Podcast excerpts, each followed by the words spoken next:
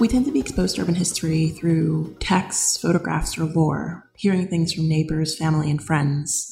However, what about the names of the streets themselves? I never really took them seriously. I once lived on a street named after a famous medieval philosopher who likely never lived in that particular city. However, a new book takes street names, particularly those of central Cairo, and tells us the story of Cairo through the way the streets have been named. So, my name is Eni Mansour or and today on New Books in Middle East Studies, we're looking at a field guide to the street names of Central Cairo, out 2018, AUC Press, and we're talking to both of its authors. Humphrey Davies is the translator of a number of Arabic novels, including The Yacoubian Building by Alaa Al Aswany, AUC Press 2004, and Leg Over Leg by Ahmed Faris Shidyaq, NYU Press 2014. He has twice been awarded the Saif Ghobash Banipal Prize for Arabic Literary Translation.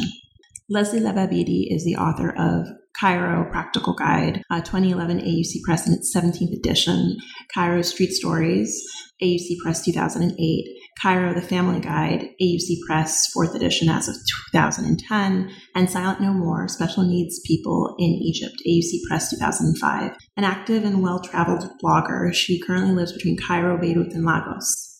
I do not think, and you can correct me if I'm wrong, that English language book markets have seen much in the way of books that are organized almost as dictionaries, almost as dictionaries for things that are not words. But that's essentially what a field guide to the street names of central Cairo is. There are maps and introduction at the beginning of the book, with histories of the neighborhoods Leslie and Humphrey are going to be covering included, namely Azbakiya Tawfiqiya, downtown Abdin, Qasr al-Dubara, Garden City, Munira, Fum al-Kharig, Al Gazira, and Zamalek. This is followed by a glossary of Arabic terms, then the guide itself, which is organized alphabetically in English by street name with subsections under the names accounting for shifts in the name over time. But even though this was in English, this did not feel foreign to me relative to the literature of the Arabic speaking world, where there are biographical dictionaries, geographical dictionaries, in addition to plain old lexical dictionaries. So it felt natural that this should be applied to the street names of Cairo, I wondered where Leslie and Humphrey themselves got the idea for the book. Well, I had done quite a few books, travel, not guidebooks uh, about Cairo previously um, Cairo Practical Guide, Cairo Family Guide, and Cairo Street Stories, and all of which ha- um, have done a lot of um, on, on field work and in different neighborhoods. And of course, street names are prominent with the history and the ge- geography of those areas. So this this book maybe not specifically about street names for me, but it it in, um, intertwined with other work that I've done. So I, I felt very comfortable uh, in the street, in, working uh, within the neighborhoods because of the other the other publications that I've been um, involved with. Uh, and for me, I think uh, that the, the, I, I've been interested in street names from probably almost as soon as I first got here, which is more than 40 years ago. Um, and because I don't know if this is true of any other country or any other city, but there is this curious um, habit uh, in Cairo of putting underneath the on the on the street sign, writing the name of the street, and then sometimes writing underneath it formally such and such a name. And so that is in, in itself intriguing.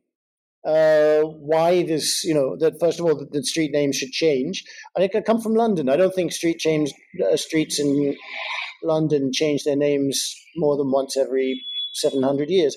Um, so, but here we were, and every, every street uh, seemed to have um, a former name. And that reinforced by there's a kind of a nostalgia game that people play here too. When you say uh, you refer to um, uh, Harb Street, for example, people will say, "Oh, you mean Suleiman Basha Street?" And if you talk about 26th of July Street, they say, "Oh, you mean uh, Sharaf Ed," and and so on, so uh, and so forth, referring to their previous names. Um, and then at a certain point, I also remember I was translating um, Midaq Alley by Naguib Mahfouz.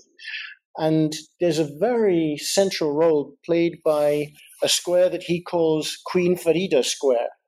And I at first didn't know what he was talking about, but uh, I quickly found out that in fact that's what is now called Ataba Square and had previously been called Ataba Square. When I got into researching it, I discovered that for about a period of eight years, it had been named after the King Farouk's first wife. And then when he got divorced, the street, you know, the, the square went back to being um, Ataba Square, uh, which gave the whole thing something, you know, a certain poignancy. Plus, in that book, um, Ali, the square itself plays such an important role because it's sort of the the watershed between Old Cairo and New Cairo. Um, and when the heroine, who has grown up in a little alleyway in Old Cairo, she sort of peeks out almost like a mouse looking out of her mouse hole at uh, from the edge of uh, Queen Farida Square and, and and realizes that there's a whole new world out there. So there actually came. I realized then that it's actually useful for a translator and an entirely practical way to know about the changing toponymy of a city that you're translating a book about, in this case, Cairo. Um, and secondly, it just gave the whole thing, I just started to realize just how important the urban landscape is to the way that people see the city. I have. No, I was just going to say that this book really is the inspiration from Humphrey. It's his vision. And there's been a lot of uh, articles written about street names in newspapers and magazines. And it's interesting that I've run into quite a few people that have said wistfully how they had desired to write a book about street names but no one had ever attempted it and, until Humphrey came along and put a proposal together uh, and for AUC Press. And by the way, we're thankful to AUC Press for having us hosting us in their downtown office. But he put together this proposal um, of a comprehensive survey and of, of central the street names of central Cairo. And it really was the first person to to attempt this in in, English. There's been other uh, books written in Arabic that have have uh, studied street names, but nothing in English. And he he took this his vision not only to look at the current street names, but to develop a um, timeline for every every street from its origin. And I think that that was a challenge. And for me to have uh, Humphrey invite me to work on this project was um, it was it was really an honor for me, and I I have to give him all the credit. And I'm always um, amazed and uh, in awe of his knowledge about uh, Cairo and this and streets. Well, thank you very much, Leslie. it couldn't have been done without you. So um, the uh, the thanks are mutual. I want to give you a sense of the book itself. It's something that clearly took a lot of labor and a lot of care, creativity to source the information itself. So before Leslie and Humphrey tell us how they collaborated to produce the book, here's an entry from the book, one of the descriptions of the street names and its history. Titled Shar al-Ashmawi in Al-Azbakiyya or Al-Ashmawi Street in Al-Azbakiyya, named so since 1913, after Darwish al-Ashmawi died 1831, a Sufi saint descended from the Prophet Muhammad, who is said to have been driven insane by the death of his elder brother in their home village of Al-Ashma in Al-Manufiyya. After three years in a lunatic asylum, Al-Ashmawi emerged with spiritual powers and moved to nearby Harat al-Hadara, where he was visited and venerated by commoner and elite alike. He moved to the street in 1819 and was buried here. The mosque erected over the tomb in 1850 by the future ruler Abbas Hilmi I during his tenure as deputy viceroy still stands, although it is damaged by the earthquake of 1992. Yes, we. This is our first uh, collaboration, and I I think we really were we we worked well as a team because I'm much better. I'm uh, at going out into the field, working um, on the ground, and Humphrey's the scholar. We were, I think, the most important part of this whole project, and I think we both have a, a, a strength in organization, was to make the structure and the foundation of how we wanted to present all this information. And we worked on this for probably the first nine months of getting the structure of um, presentation of information down. And after that, we were able to then begin to insert, um, do the research, find the resources, and insert information. But I, I think the critical part of this work, and we were on the, always um, communicating back and forth, uh, was the structure. So once that was in place, we uh, didn't meet a lot, but we would have um, an outline, and each one of us had responsibilities, and we would then maybe every three months get together to to re look at the outline and and and um, find out where we were, but always maintaining an alpha based file. And of, we, and of, course, we were constantly yeah. communicating via email. Right. I mean, we must that might must be my biggest email file. Exactly. so um, I I think we really, for in my opinion, worked well together in that as, aspect. Yeah, I, uh, Leslie went out and did the footwork, you might say, because she checked every single street on the ground, uh, and that was essential. People might think, well, what's the well, what's the big deal? I mean, you have a map, right? So you just put the map in front of you and copy down the names. But in fact, there is no such thing as a complete uh, and accurate map of Cairo. Uh, especially not the most recent ones. Our, the basis from which we worked were two um, guidebooks, uh, and Cairo, one's called Cairo Key, the other called Cairo A to Z or A to Z, and um, uh, neither of those two, uh, both those two tend to contradict one one another, um, and have gaps, with places where streets are indicated, but um, there's no name given, or um, you go to the street that, as it's indicated on the map, and you find that in fact there's more streets there than you thought because these little tiny capillary streets often just get ignored by map makers. I think uh, even Google Maps, which you know is satellite based, so you get an absolutely um, accurate picture of the streets of any given area, the naming um, can be bizarrely uh, inaccurate. Uh, for example, uh, on Google Maps, the, the, the street that defines the eastern side of Garden City, which is a well known um, suburb on the banks of the Nile, on the east side, and uh, it's on the east bank of the Nile, on the east side of that suburb, the, according to Google Maps, is the Corniche Nil, which is, of course, the, the street, the road that goes down the bank of the Nile. So if you were to take that literally and turn left off the Corniche Nil, you would plunge into the water. Uh, in fact, of course, what happens is you get into Garden City.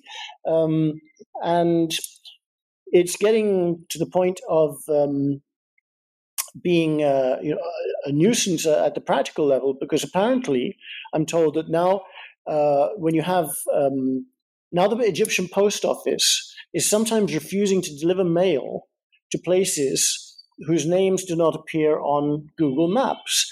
But you have another example. For example, there's a famous small street, rather elegant street in downtown Cairo with arches a la Rue de Rivoli in Paris called Mamar Baehler, Baehler Passage, after Charles Baehler, who was a Swiss hotel entrepreneur.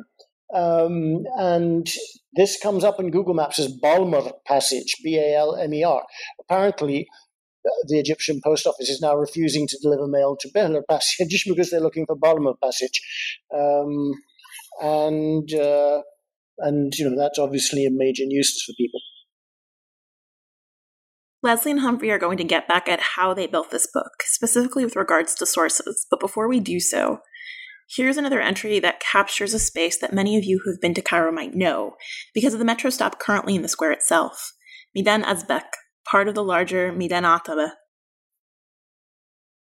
A small square, Midan Azbek, from at least 1905, occupied the space between the north side of the Mixed Courts Tribunal and the Al Azbekiya Gardens. The square was home to the Mataya Cafe, a renowned gathering place of artists and intellectuals, named for its owner since 1872, Mattathias Nahman, a Greek Jewish merchant. The removal of the tribunal in 1934 meant that Midan Azbek became a part of the enlarged Midan al-Atab al-Khadra, and the name ceased to exist. However, in the period immediately following the draining of Birkat al-Azbekiyya, or, or al-Azbekiyya Lake, in 1848, the same name had applied to the entirety of today's Midan al-Khazandar, Midan al-Ataba, and Midan al-Ubira. The removal of the courthouse allowed the creation of the squares that exists today, until then on, on available maps, the name Midan al Atab al Khadra is applied to the space to the southeast of the old palace created by the demolition in 1874 of the Mosque of Azbek, built in 1477, which stood at the entrance to Shara al Azhar, and another building. This space was wide enough to accommodate Egypt's first streetcar terminus, 1896, contributing immeasurably to its importance. Well, then I think another stage after um, Leslie had gone checking against the two main guides that we had, checking on the on the ground as to whether all the streets existed and what names they seemed to bear. Then we moved to the stage of maps, right? Exactly.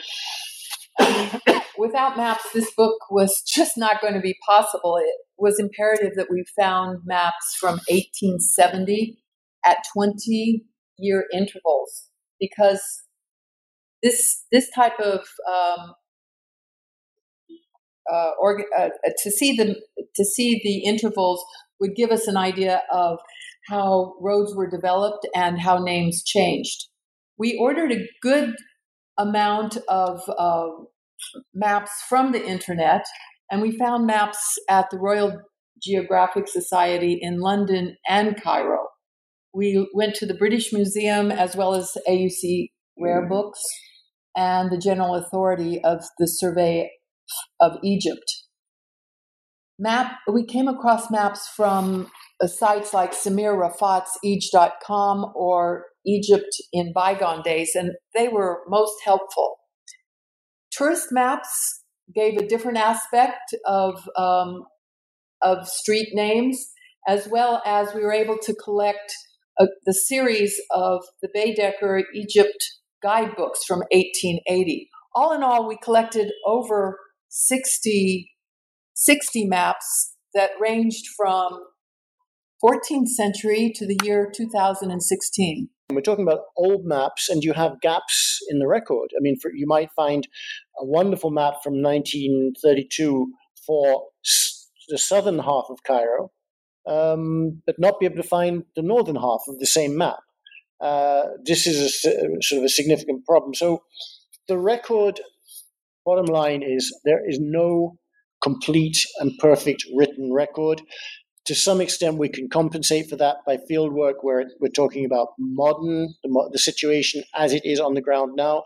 In terms of old names, um, we have to work also with book sources often or um, official resources such as the official, the Journal, Journal Officiel, um, Al Misriya, uh, similar um, official publications, uh, but they themselves do not even claim to, to present complete inventories of all the streets or list systematically the street cha- name changes.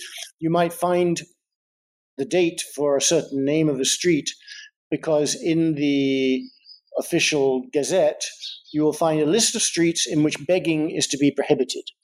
Now, if you've got that, if that dates from 1898, then you have maybe you have pushed back the date for the name of that street another 20 years, or you know, depending on whatever information you may have had to that point.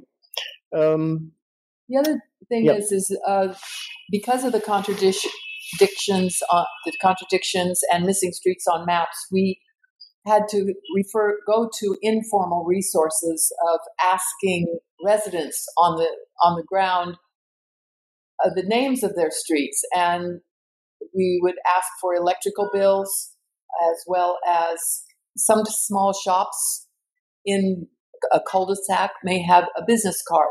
All of those all of those informal resources really helped develop the, um, well, certainly helped identify the name of a missing street, but also developed a story. Street signs. Go ahead. No, you finish your. Yeah. I was just saying, street signs is what they were also a resource for us because I went um, section by section and photographed every single sign that we that w- that was on the a wall, and which would give us sometimes a French, the, a French spelling, a, a spelling in French or a spelling in English, but we were always looking for the um, street sign that was spelled in Arabic that would give the authentic the authentic spelling. So those two informal resources were extremely important for our research. There's also um, the uh, literature in Arabic, which uh, Leslie referred to earlier, which what you might consider the peripheral literature. There is no partic- there is no specific book in Arabic that addresses head on the history of street names. However, there are a number of very important and useful studies of the city as such. Um, in, I would mention in particular uh, the work of um, Hafiz uh, al Hadidi uh, and um, Hamdi Abu Ghleil, both written books which with a, have a slightly different take on or slightly different focus of interest, nevertheless contain a lot of very, very useful information. And uh, of course, there are older works. Uh, for example, in there's uh, Muhammad Kamil Sayyid Muhammad wrote a book called Names and Things Named, one of the great titles, um, which was published in 1989, which he discusses every aspect of names. Why are things called the way they are in Cairo? And that often or sometimes includes uh, names of streets, or at least gives you insight into how a particular street got its name. Um, there's uh, a well known Egyptian uh, topographer of the early 20th century called Muhammad Ram- Ramzi, who uh, actually wrote a, me- a, a, memorandum called something like Mistakes Made in the Naming of Streets for the Attention of the Minister. And um, he categorized 10 different sorts of mistakes made while naming Cairo streets by the authorities. And uh, that, of course, is both hard information and interesting insight into how these processes um, work. And then you push it back a bit further, you have Ali Mubarak, of course, and um, his famous um, Al Tawfiqiyya, a great encyclopedia of um, Egypt uh, in the uh, mid to late 19th century. Everybody tells you about that book at first. In fact, when you come to look at um, Ali Mubarak's lists of street names, well, yeah, you will find the name of the street, but unfortunately, you won't find much more information. He usually he was an engineer, so what he liked to say about the street was, "This street is 375, 3,725 meters in length, period," which is not of any great interest.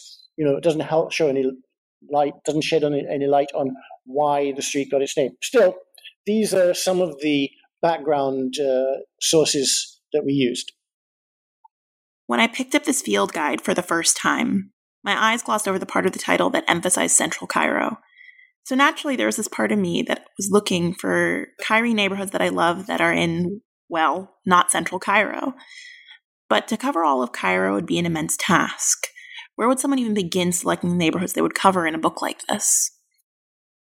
Well, we were following the um, borders laid out by Ismail Pasha's Ismailia project of 1867. And we expanded this to include the districts of El Azbakia, El Tawfiqiya, the island of El Gezira, and Garden City. So, therefore, we were following the momentum of urban develop, development that progressed through the late 19th century and early 20th century. Yeah, this is broadly referred to these days uh, as downtown, Bella, though that is not an official term and there's no administrative area called downtown.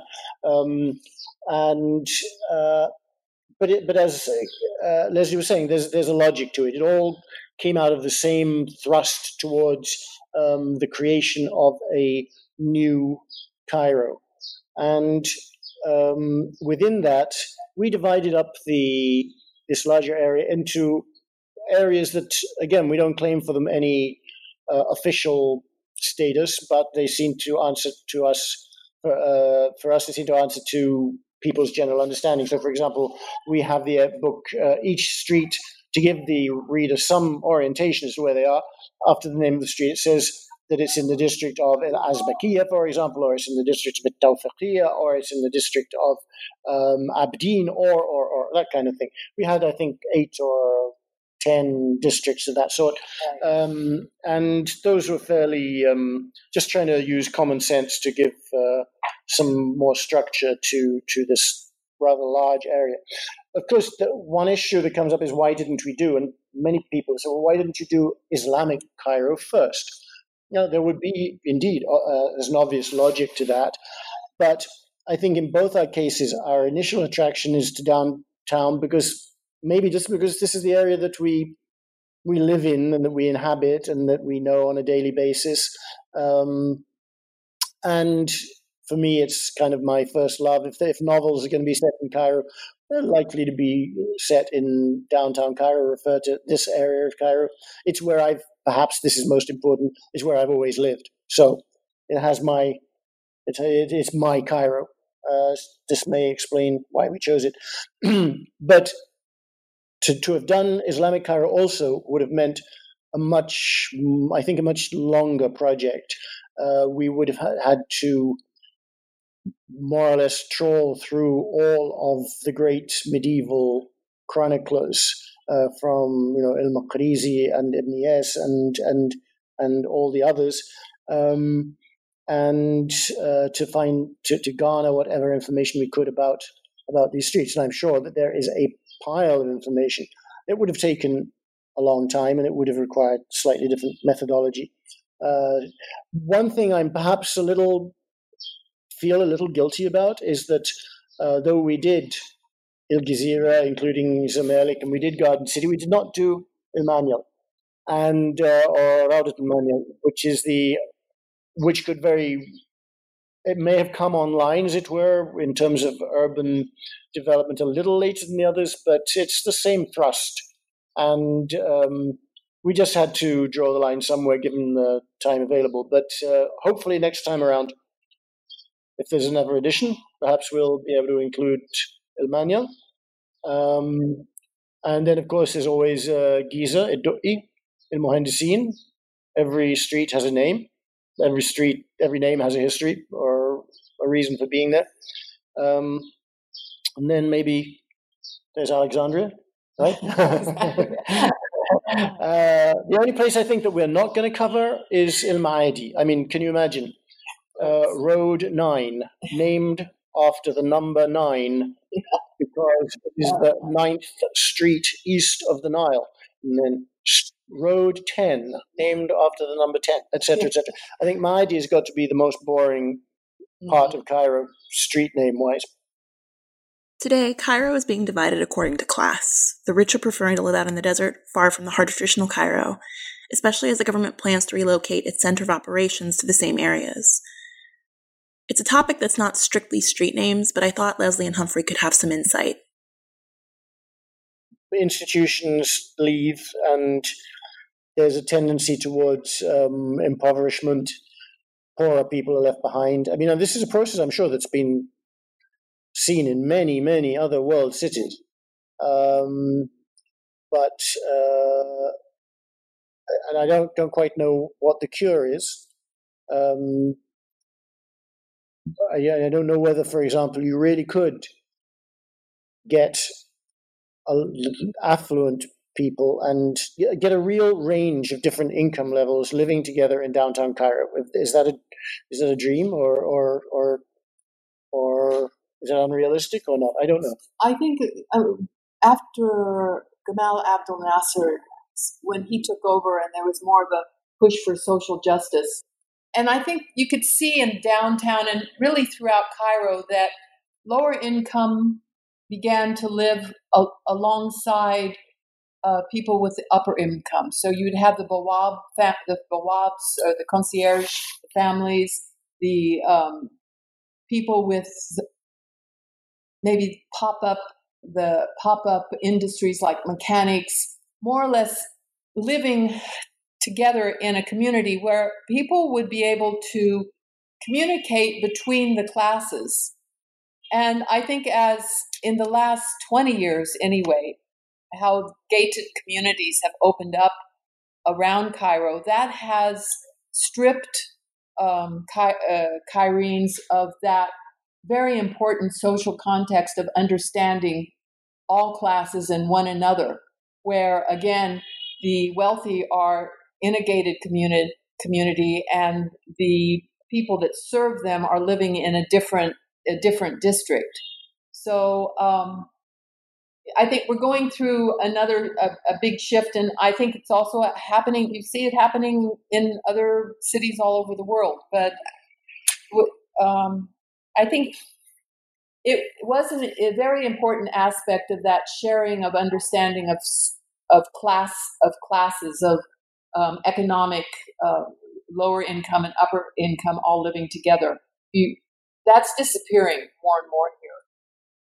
I, I entirely agree. I can, yeah, I second that. One footnote to, to the decline of downtown is well, something that perhaps represents it is the loss of street signs.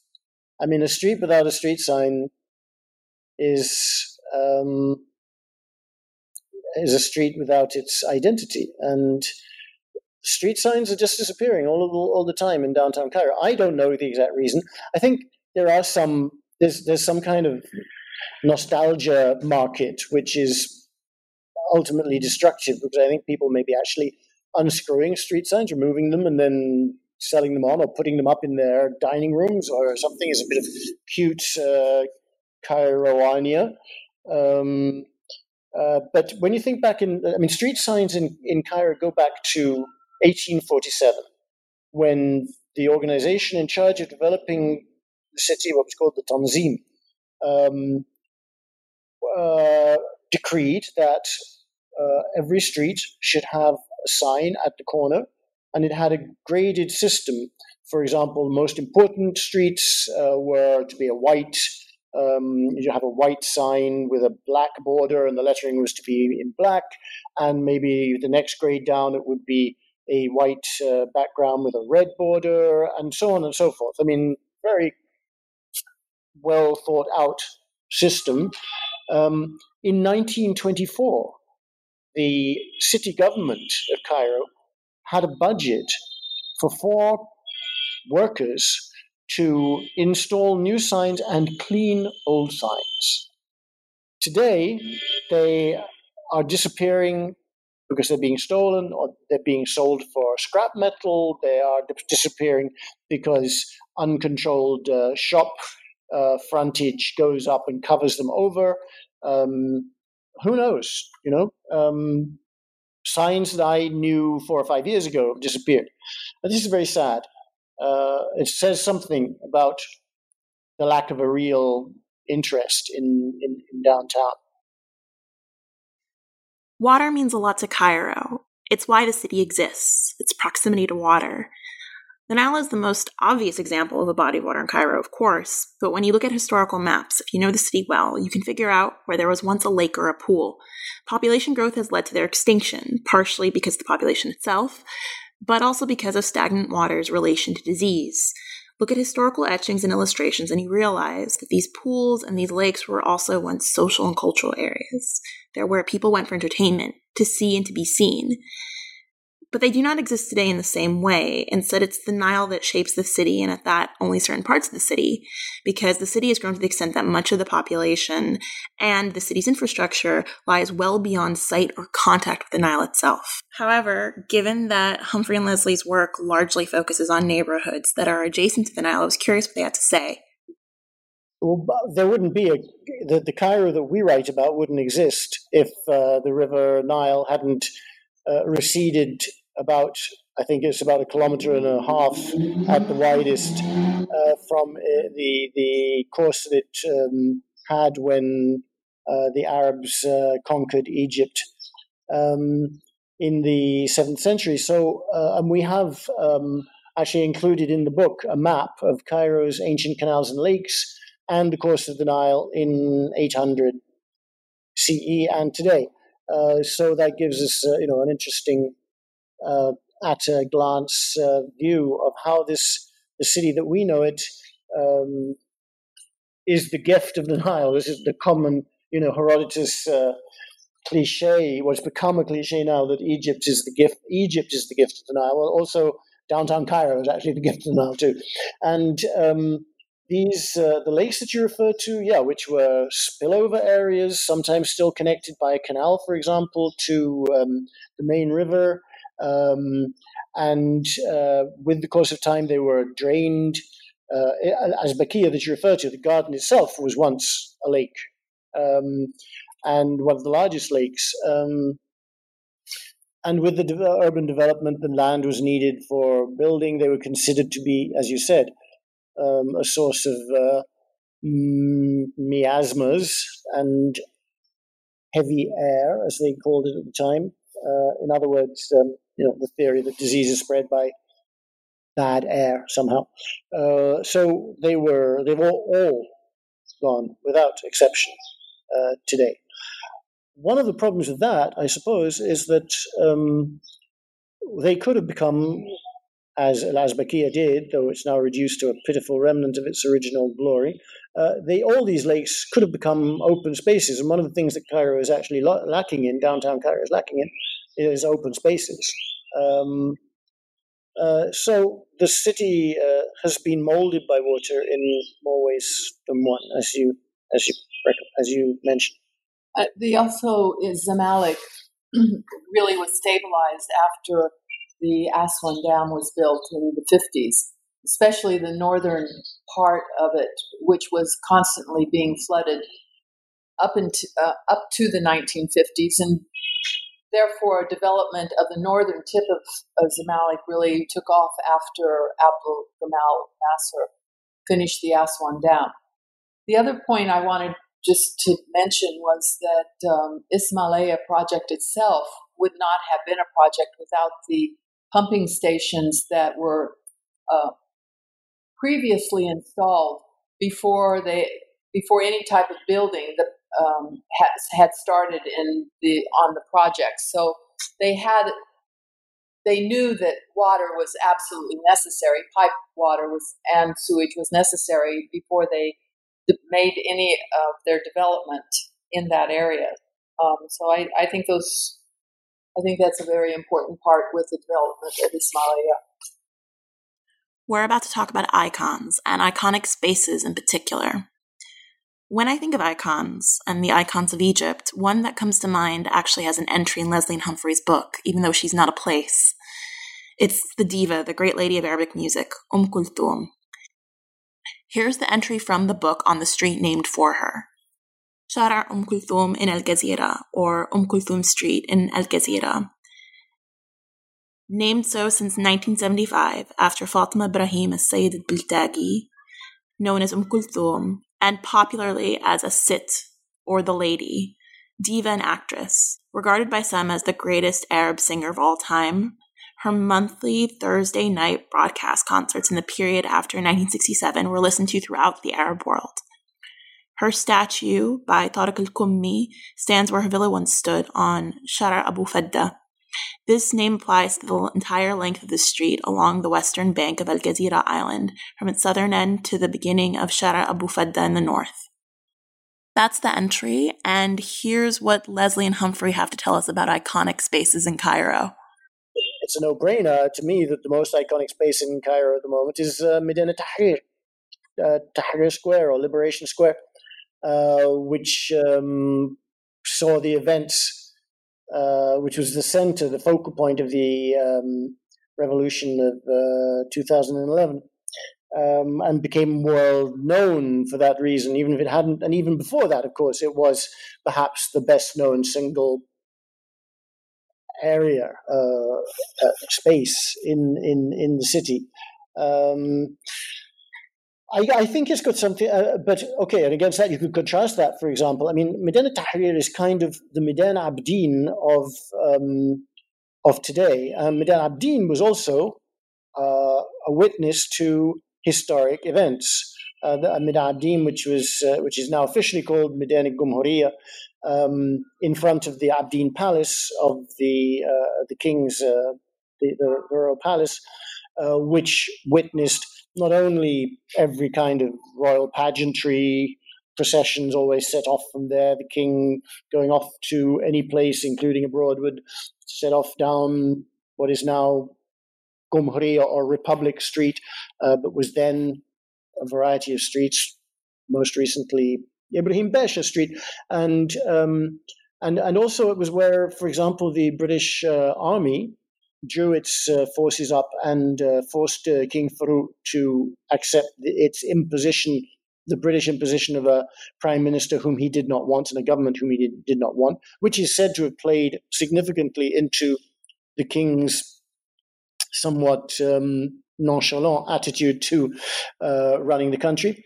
Um, I mean, his feeling perhaps of impotence that was created then. Um, and before that, of course, Abdina Square was where the Arabi Revolution um, made uh, uh, came to came to a head. Uh, so, I, this idea of an iconic space, I think it's essentially linked to power and great events when these play out in any particular place, then then they that place takes a a space in, in, in, in the minds of those who observe or hear about these things, uh, which isn't erased. And then there are some iconic spaces that just, you know, because people use them all the time. I, I don't know if you know uh, what is officially called uh, Midan al Falaki. Uh, people usually refer to refer to it as Midan Bab el Louk, I mean, if anybody in Cairo hasn't been through Midan Bab el Louk a thousand times in their lives, I doubt it. So it just becomes some place that, you know, it's your point of reference. It's a reference point. Everybody knows these, a number of nodes, as it were, in the city by which you can navigate it by referring to it when you're talking to other, telling other people how to get around and so on. So I guess that's um, how places come to be iconic, either association with power and great events or by the most mundane of processes? Um, I, I was thinking about um, the area called Bab el Hadid, where, where we're talking right now about um, Midan Tahrir. It's a very current, popular place that's iconic, but Bab el Hadid has been a name in the memory and the consciousness of Egyptians and, and uh, Cairenes since uh, the year 1281 when Salah ad-Din built the, his westernmost gate on the Nile. And in, in this area is the um, Cairo Ra- railroad station. So I, I have to think that iconic um, spaces as well as iconic names can often be um, promoted by cinema and especially Bab el Hadid. There was a cinema in 1958 called Bab el, Bab el Hadid that um, Youssef Chahine made, and he could have chosen any name to describe this particular area, but he chose Bab, Bab el Hadid because I think anybody on the street today, if you go and ask where this uh, location is, people would could tell you immediately. And over all these centuries, that name has really held out, even though today that same area is named Madame El or Midan Ramses, where where even it of itself is an iconic name. Over the course of this interview, we've spent a lot of time talking about Cairo as a city, its urban history. But what about the street names themselves, the actual subject of the book? How do streets get their names? One of the obvious um, ways in which a street gets its name is um, uh, through ideological um, pressures. Uh, a change in regime, as for example, in after the 1952 revolution, it took a couple of years, but uh, soon after that, um, 14 names were changed. Uh, 14 streets had their names changed because they commemorated members of the royal family. So overnight, they were either given new revolutionary names or allowed to revert to their um, original name, like the street that I live on, which is uh, called uh, which is one of the oldest names, uh, appears on maps as early as 1870 because there was a little tiny gate on the city wall um, called uh, after Sheikh Rihan, who's a Sufi buried nearby. Um, he revert, he in the 1930s, the royal family, who was just as much into ideological branding as as the revolutionaries, um, decided to call this uh, um, Sultan Hussein Kamil Street after the um, uh, ruler of Egypt uh, from 1914, I guess, when they made the break with the Ottoman Empire. Um, but in with the revolution, I guess they'd run out of suitable names, so they just let it go back to Sheikh which it remains to this day. Uh, there's the honoring of national figures, of course. We have streets named after people like um, uh, and, um, and, and, painters and actors and writers and so on and so Footballers. forth. Footballers, Footballers, yes, Hussein Hegazi. And, and I wanted to say that uh, irrigation engineers, we were talking about water Absolutely, yes. So many of the streets, for example, in Zamalek are named after uh, irrigation engineers. I always thought that uh, Ismail Muhammad must be a Mamluk. it turns out he was an, a 20th, and early 20th century irrigation engineer. Um, uh, Hussein Hegazi uh, was a footballer who played in England professionally, came back, was on the uh, Egyptian national team, and was the oldest goal, the oldest goal scorer in the Olympics for 30 years. So he has a name. He has a street named after him. Um, he should do too. Um, but then there's this this mechanism that's very clear in, in Cairo of giving streets names that evoke historical periods or historical personages um, in order to sort of um, you know um, uh, add depth and historical feeling and dignity to a particular neighborhood. There's that cluster of streets in Zamalek, uh, which are all named after Ayyubid rulers. And there are several that are named after Fatimids, such as good old uh, Omar al Yemeni. Um, there are um, uh, one interesting thing about that is that many of these names bear no correspondence to um, the actual historical situation. Uh, so downtown, in particular, you get places like uh, al-Adi, uh, named after Al-Qadi al-Fadil, who was a man of letters, Ayyubid man of letters, um, who had a plantation down there. But as Mohammed Ramzi pointed out in that memorandum on the mistakes made by people, who, by the authorities in naming streets, this piece of land that is named after him actually would have been underwater at the time that he was alive. So Iladil Fadil would never have actually set foot on dry land in that um, in the place where the street named after him now exists. And there are many examples of this sort. But I think, in fact, maybe Mohammed Ramzi missed the point. Uh, the, the people who named these streets, and unfortunately, we don't know much about exactly who they were. Um, we're we're trying to we're simply trying to evoke that historical dimension of the of the city. Um, then we have um, I think it's very important to to notice too that most streets in Cairo and perhaps in every city in the world do not get named in the formal sense that we tend to think of it. You know that there's a committee or something like that which sits down and says, "Okay, so what would be a good name to give this street?"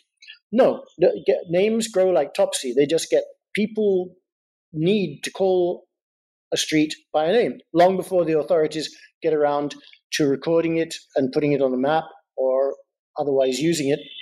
Um, and if you go, in fact, as we were privileged to do, to the records of the streets naming committee at the governorate of Cairo, um, you which unfortunately only go back as far as 1960, so they're not you know as comprehensive as what might sound.